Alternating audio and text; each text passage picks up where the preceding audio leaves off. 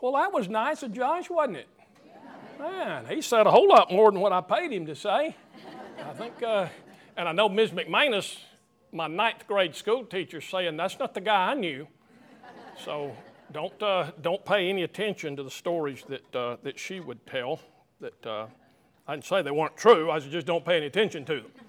Uh, well, folks, I'll tell you what, I am delighted to be here. I have a, um, a long history with this church. Um, in fact, uh, the last time that I preached here, Dr. Carswell was the pastor. How many of you were here when Dr. Carswell was the pastor? Okay, man. That's great. So, how many of you remembered when I preached here? All right, that's pushing it. I, I, I, okay. but I did. But friends in this church from every walk of life, I couldn't start to mention them. Well, I guess I will because um, Lucian Lee lived up the street from me in Greenville up until he was about in the first grade. and uh, now, some of you here will resonate with this because y'all have indicated y'all are some of the elder saints. and uh, he moved from where we lived close to downtown. And after he'd been gone a few months, I, I said, Mom, why don't we visit Lucian Lee? She said, What? We can't, he lives way out superhighway. Y'all remember that? Now, some of you younger ones don't have a clue what that means. But folks, Taylors was a long way from Greenville. okay, we couldn't go out, out to visit him because he lived way out superhighway. Uh, but uh, all kinds of, uh, of, friends, again, just from every, uh, Jerry Long and I grew up basically same neighborhood, uh, same elementary school, same junior high school. Now, I will say, he's two or three years older than I am. Now, I didn't have to say that, but y'all could have looked at us and told that. but I thought I would. No, I seriously, I saw Jerry right over there. I don't know that he looks different than he did 30 years ago. And I'm serious. I said, I, I wish I didn't change that way. But uh, a lot of the folks here, the, um, the first wedding that I ever did was at this church. And it was with Dr. Carswell. And, you know, he did about one a week, you know. and so I, I, we were getting ready to go out into the auditorium, you know. We got the door closed. We're waiting for our little signal to come, you know. And I'm scared to death, just shaking. And he's, you know, no, no, no. He's done this once a week, you know. And he said, You got any breath mints? And I said, No. And he said, I think there's some on the table back here. I'm going to go get some. I thought, we are waiting for our cue. And he's going to go get mints. And he did. And I heard him clack, clack, clack, clack, clack, and a door opened and a door shut. And right when it did, there was our cue. And I thought, are we supposed to walk out without Dr. Carswell? They're waiting for us. So the, bride, the, the, groom, myself, and, and the best man all took off running through the building looking for him. We found him right quick. They were still playing that song. We ran to the door and then opened it up and real slowly walked out as if nothing had happened. And my heart's beating like this. And Dr. Carswell, and you know, Dr. Carswell did those weddings. He didn't even take anything with him. He just did it. You know, I've got my notes unfolded out there just to say the prayer, you know, but it, it didn't bother him. But uh, uh, great memories. Folks, also, and you're aware, there are also friends of mine in this church from another angle, and that is they played a very critical role in the survival of North Greenville University 30 years ago. Uh, we were sinking, we were going under. And there were people, members of this church, that stood by us in bad times and got us through those dark times and saw us into thriving times. and we are eternally grateful for them. And I, I, can really say of this church what Paul said of the church at Philippi I thank God upon every remembrance of you. Uh, I really appreciate Taylors First Baptist Church. Now, I appreciate Josh Powell. You know, Josh Powell is blessed to be in this church with people like you. And people like you are blessed to have a pastor like Josh Powell. There are good things in store and I'm going to be pleased to sit back and watch it happen. But uh, I am so glad, uh, glad to be with you folks. Now, I am going to do today uh, what uh, Pastor Josh assigned me to do uh, for this week and the next week. Uh, and this week is going to be a little bit foundational for it, for it, of what I'm going to do in more depth biblically next week. Okay, so I hope you'll hang with me. It was on July the 19th, 1989, a, a flight left Denver's old Stapleton Airport, it's been torn down, uh, with the intention of landing at O'Hare Airport in Chicago uh, three or four hours later. Uh, rather than that happening, a um, video camera got a video of that big old DC 10 bouncing down a, um, uh, a cornfield near Sioux City, Iowa, as it came to a rest there. Uh, there were 296 passengers on board. Uh, 185 of them survived, and 111 of them did not survive. Uh, now, that's a tragic event. Uh, I'm not here to call attention specifically to it, but I want to call attention to something very interesting that happened afterward. And that is someone interviewed the survivors of that airplane crash. okay? And what some of them said was very interesting. I want to read a response. One of them said, I'm an atheist. I don't believe that there is any kindly supreme being who responds to people one on one. People ask me if I'm still a non believer after my life was saved. He said, Yeah, why not? Nothing's changed. Nothing about my life has changed. Well, another person said, a personal God is involved in what happens in our world. She said, I believe God allowed me to have this experience for a reason. He is getting my attention. He has me on earth, left here for a reason, and I'm going to find out what that God wants me to do, and I want to accomplish the purpose for which I'm here. Okay? Well, another person said the, the, the, the crash here was caused by the negative psychic energy of people who were on board. We are creations of, of, our, of our events in our own minds and our own spirits, and we must give up negative thoughts. Now, folks, what I want you to understand, I want you to see is this. Those three people all experienced the same thing, okay? All of them experienced the same thing. But all of them interpreted what happened differently. And there was a reason for that. And that's what I'm going to want to point out to you. Each of these three people had a different understanding of reality. Okay? And their understanding of reality is what caused them to interpret what happened to them the way they did. And that helped them also determine how should I respond in light of what has happened to me. The same event spawns three different interpretations because they have three understandings of reality. Now, folks, our understanding of reality, I want you to notice how we, everybody's got an understanding of reality. We all have that. Okay? We, we all have it. Uh, and it helps us to do two things. I want you to see what it helped these people to do the way they understood reality helped them to understand what had happened to them. Okay? That's, it, it helped interpret to them what had happened. Now, each of them gave it three different interpretations because they had three different understandings of what reality is. So it gave them an, an, uh, an, an interpretation of what happened to me, and then it also told them, what am I supposed to do in light of it? Okay? One of them said, I'm not going to do anything different. Okay? The other one said, another one said, I'm going to quit having such negative thoughts all the time. Another one said, I'm going to find out why God has me here and do something about it. So I want you to notice that in all three situations, these people's understanding of reality interpreted their events and it explained to them how am I supposed to respond to the event. Let me say it this way every person, not just those three, all of us have a conceptual scheme.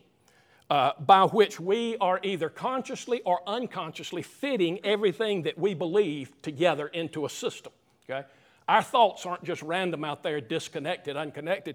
They're, they're in, a, in a system of belief. All, everybody, us included, or we couldn't exist, we have a comprehensive framework of beliefs that helps us interpret what we're seeing around us. Okay?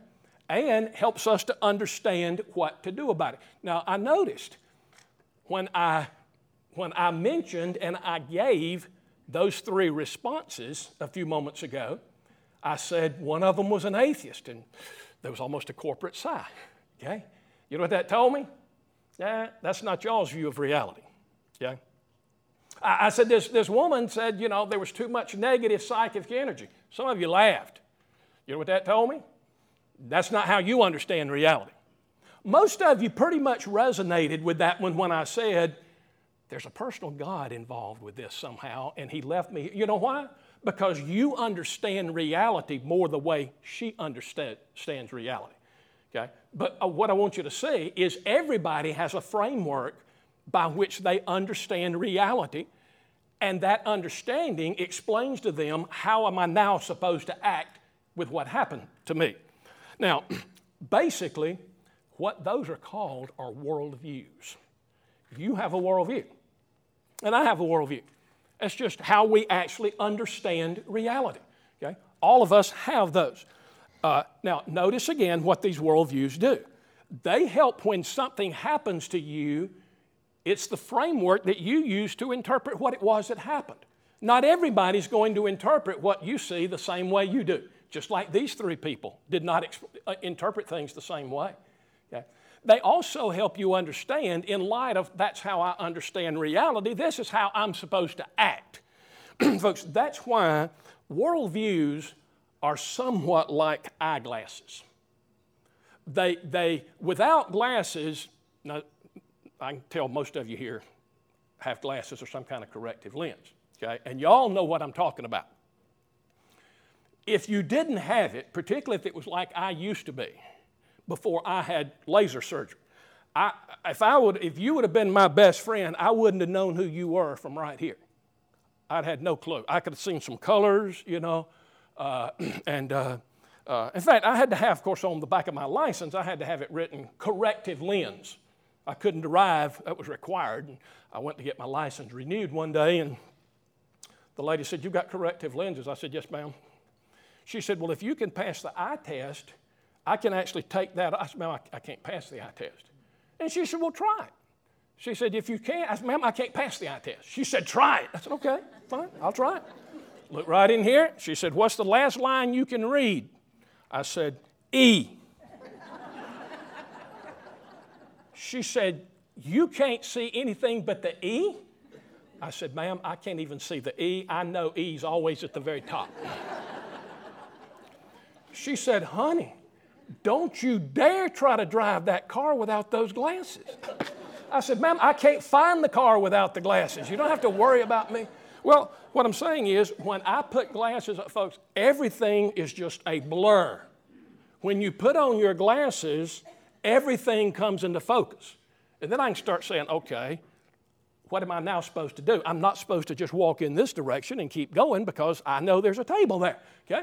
I know what I'm supposed to do in light of what I'm now, how I'm interpreting reality. Well, the fact is, that's what a person's worldview allows them to do. It interprets, it, it puts glass. If, if you didn't have a worldview, everything that happened to you would just be meaningless. You, you, nothing would actually fit together. Uh, so it, it, it, helps us. Now, there's another way, and I think we've got a picture here. Uh, worldviews are also like, uh, show me that first picture you got there. They're, they're also like, see that spider web, isn't that pretty? Our, our worldview is actually that way.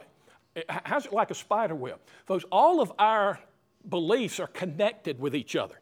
What we believe about one thing affects what we believe about another thing, okay? What we believe about God, okay, is going to affect what we believe about am I going to live somewhere after I die? What makes right actions right and wrong actions wrong? all kinds of things. In fact, our beliefs are like that spider web. The main beliefs, like belief in God, are like what's right in the middle of that spider web. You know, if something happens to it, the whole spider web's gone. you know, they're beliefs that are central to our. Now, we've got other beliefs that are like out there on the side. If something cut one of those, oh, the spider would go up there and fix it, but it wouldn't, it wouldn't really harm the integrity of the, uh, uh, of the, of the web any. You know, for instance, um, I was talking with one of my students the other day. I said, Well, you wasn't even alive when 1997 the Florida Marlins won the World Series. And he said, oh, I'm a historian of baseball. The Marlins didn't win in 97. I said, Yeah, I think they did. Well, he went to the library and got a book, and it was 98 when they won. Well, I didn't say, Well, that blew my whole worldview, you know. I got to rethink everything. No, it was just a belief like out there on the, on the surf. I just had to say, Well, I'll correct that. But, folks, there are some beliefs that are like the middle of that web. And that's like our belief in God or not belief in God. Uh, whichever a person believes, that's going to affect what that person believes about just about everything. Okay? So our, you have a conceptual scheme. I have a conceptual scheme that, that in which we develop our basic ideas. And folks, the ones right in the middle of that web are the ones that are absolutely vital. And that's what I'm going to want to come back to in a moment. Now, I want to look like I'm, I'm jumping uh, uh, off here just a little bit, but let me ask you a question. And it's a rhetorical question. That means don't answer me. Because if you're wrong, it's hard for me to say, no, that's a stupid answer, you know. so don't answer, okay? This is a rhetorical question. but, but if you asked, if you ask a number of Christians, you know, what is Christianity? You know, you know, you'd really get a number of different answers. You know, I, I mean, some of them would probably say something like, well, it's, it's the means of salvation. You know, uh, some of them would probably say uh, something like that. It, it's, it's, it's what leads me to a good life. Okay? It makes, it's something that makes your life meaningful and, and purposeful. you know, folks, there are some people that will say, if you ask them what Christianity is, they'd say, well, it's not a religion. It's a relationship. And it is a relationship, but it's a religion too. You know, if you don't believe me, look up in the dictionary and see what a religion is, and that pretty much fits the description of what Christianity is. Now, it's the only true religion, okay? But it is indeed a religion. Now, so if somebody says, well, what is Christianity? I'd say, well, it's actually all of those things that those people mentioned but it's also something way bigger than that. Folks, Christianity is a way of understanding reality. Christianity is a world view. It tells us what we're supposed to believe about those things in the middle of that web that there's a God, that He communicates with people, that He determines what's right and what's wrong that we are going to be judged by Him, that He actually created us. Okay? Folks, all of those things are beliefs that are in the very center of that web. And we're going to come back into it. So, what I want you to understand is this Christianity is not just a means of salvation. I'm thankful that it is that. But, folks, Christianity is a system of belief that is true because it has been revealed by God. If we define Christianity as just something like, well, it's a relationship, well, friends, it is. But let me tell you something about the world out there. They don't care about your relationship. Okay? As long as you'll do what you many claim to be doing, and it's just, I've got Jesus in my heart, they're fine. Just keep him there. Just don't go telling me that there are objective facts like there's a God and I'm accountable for it. You can believe what you want to, all you want to. So that's why, you know, that little hymn we sing around Christmas, I love the hymns. But you know, it's talking about the resurrection of Jesus, and it says, You ask me how I know he lives? Folks, I'll tell you. He lives because the Bible says he does. That's how. He surely lives in my heart. He lived a long time before he was ever in your heart. okay? Jesus lives objectively whether he's in your heart or not. Christianity is making truth claims, not just about how we feel or about some experience we are having, it is making absolute truth claims. God was in Christ reconciling the world to himself. Well, the world looks at it and says, Well, that's, that's great for you. I said, I didn't say for me. It is an objective fact for everybody, whether they believe it or not, that God created the universe. Okay? So Christianity is making truth claims, and it's more than simply a way of salvation. It is a worldview in which it presents us with true facts that we are supposed to incorporate into our worldview so that when something happens, we interpret it according to the reality that He actually has given to us. When the Bible says God exists and we say God exists, we're not just telling you about some inward feeling we have in our heart. It's an objective claim that God exists. When we say that sex outside of marriage is wrong, we are not saying that's wrong for me. We're saying it's wrong. It's wrong for anybody. It is an objective truth claim.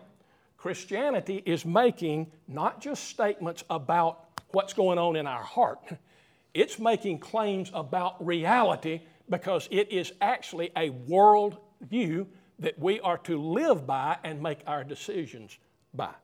Now, I want you to look at my next picture that's coming up. Now, this is beautiful. Just, isn't that beautiful? Man, could you not just stare at that like you could the Mona Lisa and say, Isn't that an aesthetic work of art? Just such beautiful. Um, it's dot to dots. Y'all remember doing dot to dots, don't you? See, here's the problem some Christians' worldview is like that. They believe all these little dots, they believe, but they don't see how they connect together to form a true picture.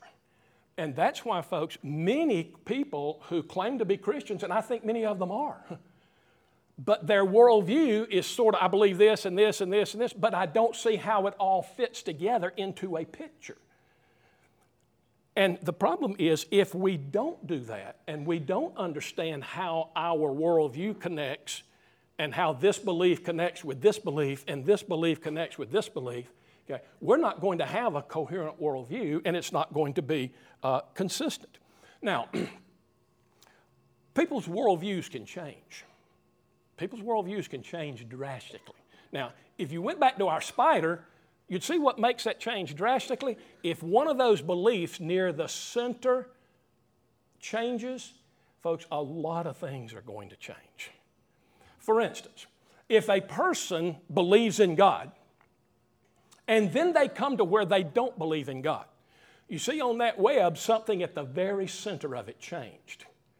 And that's connected to all other kinds of things that's going to have to change. If a person had claimed to be a Christian and then they became an atheist, all of their views on a lot of things are going to have to change. Not just about does God exist, they're going to have to have a different idea of where did I come from? They have to give a different answer to that question. What makes certain things right and certain things wrong? They're going to have to give a different answer to that question. They can't any longer say, well, God says so, because they don't believe in God. So everything in their belief system is going to have, that whole web's going to have to come apart of their beliefs and it's going to have to completely rechange. Now, folks, the same thing happens if a person was an atheist and becomes a Christian. A, a, a belief of theirs right in the center of their web changed and they're now going to have a different idea about where did I come from? How am I supposed to live? What makes things right, right things right, and wrong things wrong? Notice all those beliefs are going to have to change. Now, folks, if, we, if we're going to make an impact in the world in which we live, we're going to have to have more of a religion than just Jesus in our heart. Everybody understand me? That's absolutely vital that we have Jesus in our heart.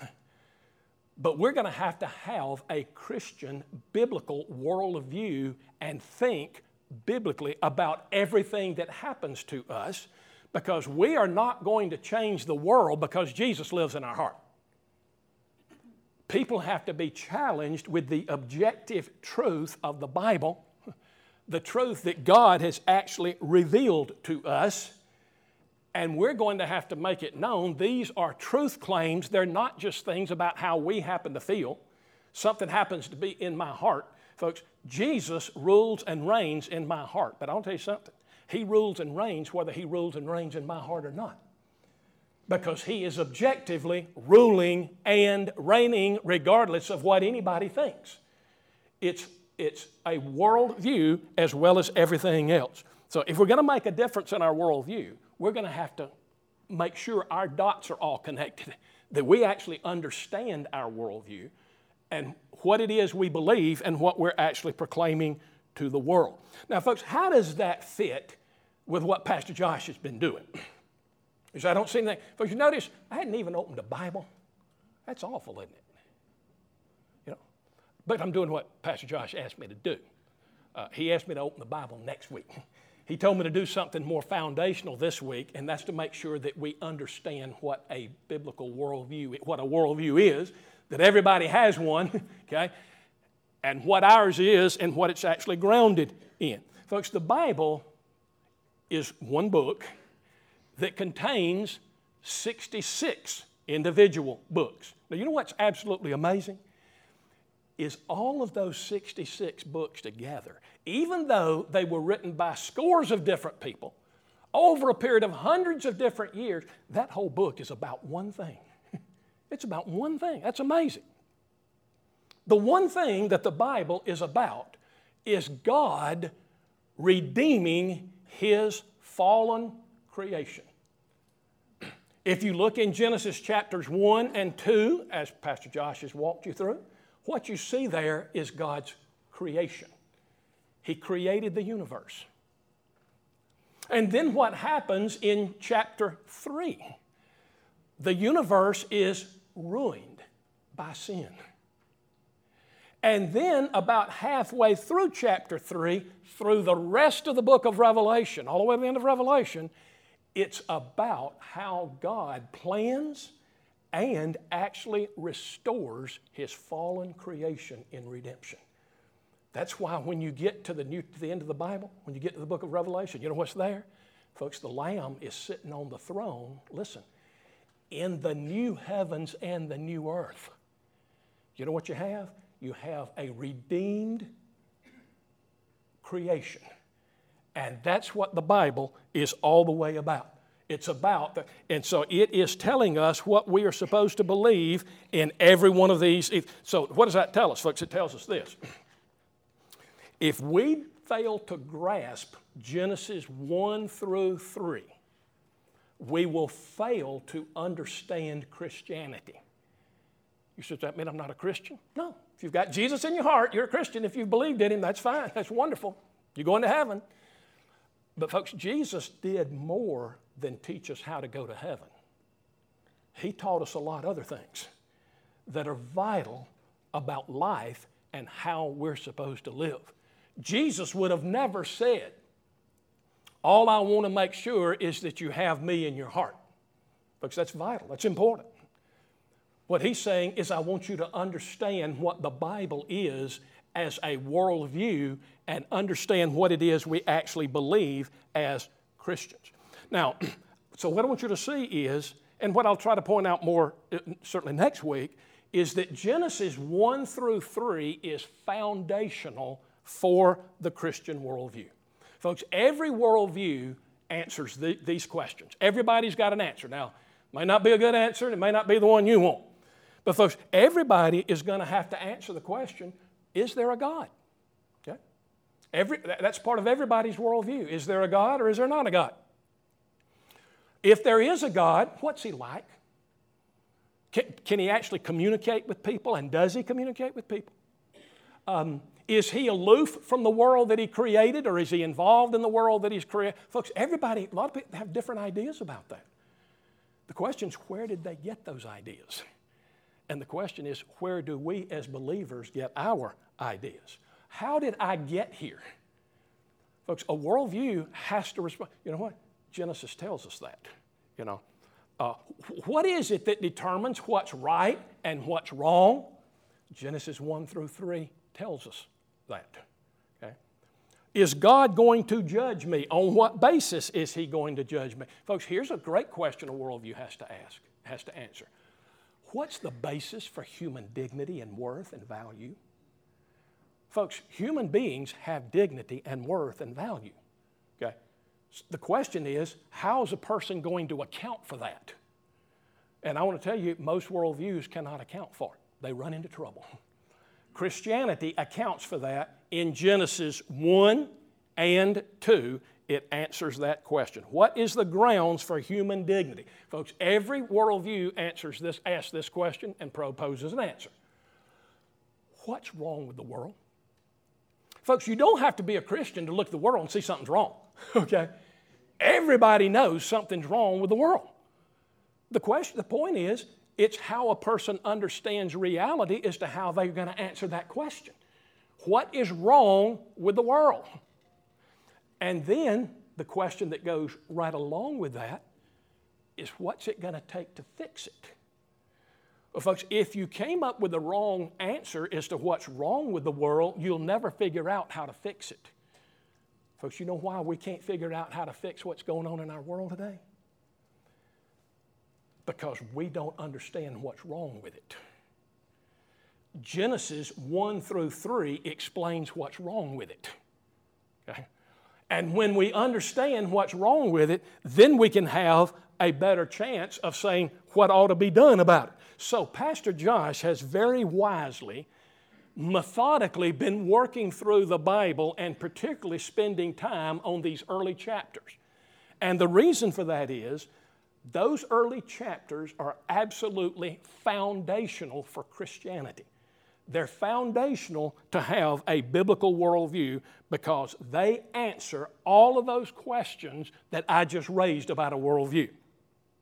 Now, let me close by giving you one example of, of what I'm talking about, of how, if, as Christians, if we're not careful, we really don't have a biblical worldview. Okay?